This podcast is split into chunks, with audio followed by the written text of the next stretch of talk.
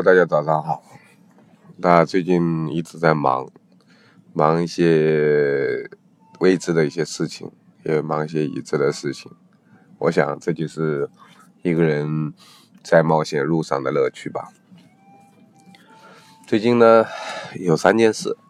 我觉得好像都是在冒险的路上得到一些不一样的启示。首先是。呃，Mozi 这个小女生要去到 ATT 大会了，所以我想我们所有的人都得准备点什么。所以当她去的前一天，我们收到一个老友的通知，可以去到一个汽车营地体验一下。所以我们当时毫不犹豫就做了一个决定，当天我们就开着车啊，然后挤着六个人就一起出发。甚至还带着家人，嗯，我想就是我们有太久没有去 outing 的原因，所以大家做决定如此之快。那去了呢，我们也想借这样的机会去体验一下老友的这个营地究竟是怎样。第二个呢，也可以让我们呃即将要去美国冒险的 Mozi 啊有一个暂时放松的旅程。呃，当过程中我们也遇到一些这个行业里面的一些大咖，然后跟他们聊的时候，很多人好像对行业的未来有点忐忑。我想，我想这或许也就是很多时候在创业路上冒险的一种忐忑吧，因为很多人都不知道未来会怎样，也不知道未来的商业模式会怎样，所以其实这也是一场冒险。好了，当我们那天中午匆匆的往回赶回来时，那晚上他就要去深圳啊，准备第二天早一早去坐香港的飞机。所以呢，当天我们有很多事情都刚好赶在那一点啊，比如说我们要带到美国的去有一个叫 Unplug 的一个啊红绳子的一个游戏。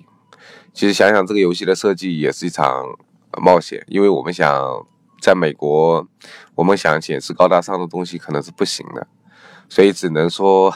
显示一下我们中国古老的一个游戏翻神，在翻神的过程中，看怎样去鼓励人们、呼吁人们去暂时离开一下手机，关注一下身边的朋友和身边的家人，和啊关注一下自己的生活，这叫 unplug 的生活。所以我想，这就是。我们想表达的一个意思吧，但不知道如何。我想，这种 idea 本身就是一个冒险吧。但是我还要感谢过程中很多人，比如说设计师 Michael，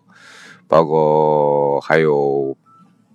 呃 Vegas 我的老师，包括还有这个安南等等很多曾经给我们建议想法的这些人，我觉得他们呃会为了我们这个冒险。会点赞，会支持。好了，第二个呢，我们就是前几天我们要给牛逼兄弟要再做一次冒险，因为牛逼兄弟其实本身做了好久，呃，这个呃酝酿了好久，但是我们最近好像是有一点停滞。但是我觉得在停滞的过程中，其实最重要一点，可能大家还是在叙事吧。但是。我就要做一个这种挑战，因为其实呃时间很赶，呃，因为我们想拍一个短片叫《舌尖》，类似于《舌尖上的中国》啊，我们叫《寻味顺德之牛逼兄弟》版，所以呢，我就约好了这个时间，但是没想到那一天刚好我的合伙人超人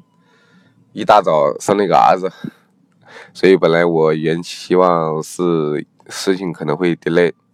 呃，但是没想到我打电话给超人的时候，他一口坚决而又坚定的声音：“来吧。”啊，所以我想，可能这也是在生活中的一种冒险，为了一种友情、亲情的一种冒险。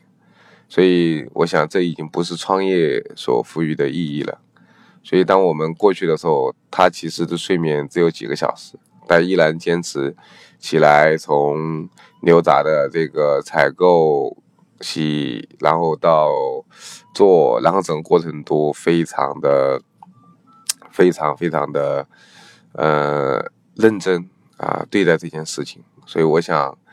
这就是一种冒险的态度。所以你在过程中是不是能够坚持做自己想做的这种事情啊？所以我想做餐饮跟做事业是一样的吧。好了，让我们很愉快的把事情拍完，就是从开机到杀青，也就是半天的时间。但是呢，我想到后面我们一起坐下来喝酒吹牛，然后畅谈人生的时候，呃，超人突然分享了一个非常让我们震惊的一个故事，或者一个真实的事情，就是他一个礼拜前，因为在牛逼兄弟开业的那一天。他带着他已经即将要生产的老婆一起去来参加这个这个开业，但是就在晚上回去的时候十点多，就车爆胎了，然后发生了一个严重的事故。所以他在分享的时候，感觉并没有那么多的呃恐慌，只是觉得 对生活又多了一层感悟。他觉得真的人生这个生命就像在冒险，所以这一刻这一刹那震撼到我，震撼到我什么？我觉得真的人的这种生命其实只是在瞬间，所以这种瞬间的力量，我们一定要去珍惜。